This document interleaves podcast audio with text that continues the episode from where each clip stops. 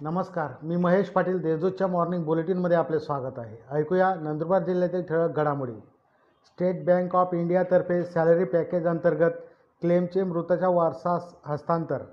State bank of India Nandurbar शाखेत पगार खाते असलेल्या मृत कर्मचाऱ्याच्या नातलगांना तीस लाखाच्या क्लेम रकमेचे वितरण मान्यवरांच्या उपस्थितीत देण्यात आले.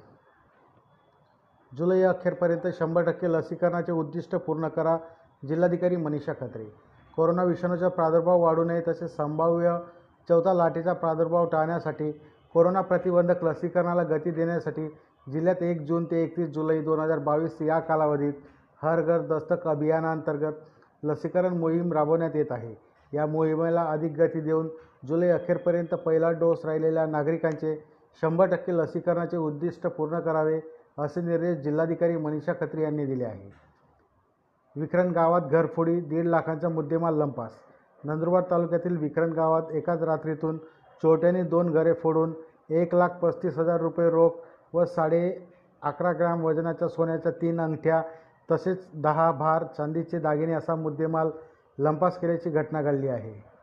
चोरट्यांनी आपला मोर्चा आता ग्रामीण भागाकडे वळलेला असून शेतकऱ्यांमध्ये चांगलीच भीती निर्माण झाली आहे. देवमोगरा पुनर्वसन येथे दुचाकी घसरल्याने तरुणाचा मृत्यू अक्कलकोवा तालुक्यातील देवमोगरा पुनर्वसन गावाजवळ दुचाकी घसरल्याने निलेश रत्या तडवी या तरुणाचा मृत्यू झाला तर एक जण जखमी झाल्याची घटना घडली आहे. व्हॉट्सॲपवर आक्षेपार्ह पोस्ट अपलोड केल्याप्रकरणी गुन्हा दाखल.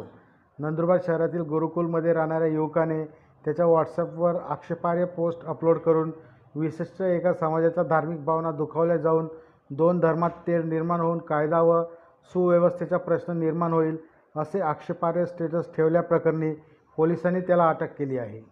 या होत्या आजच्या ठळक घडामोडी अधिक माहिती व देश विदेशातील ताज्या घडामोडींसाठी देशदूत डॉट कॉम या संकेतस्थळाला भेट द्या. तसेच वाचत रहा दैनिक देशदूत. धन्यवाद.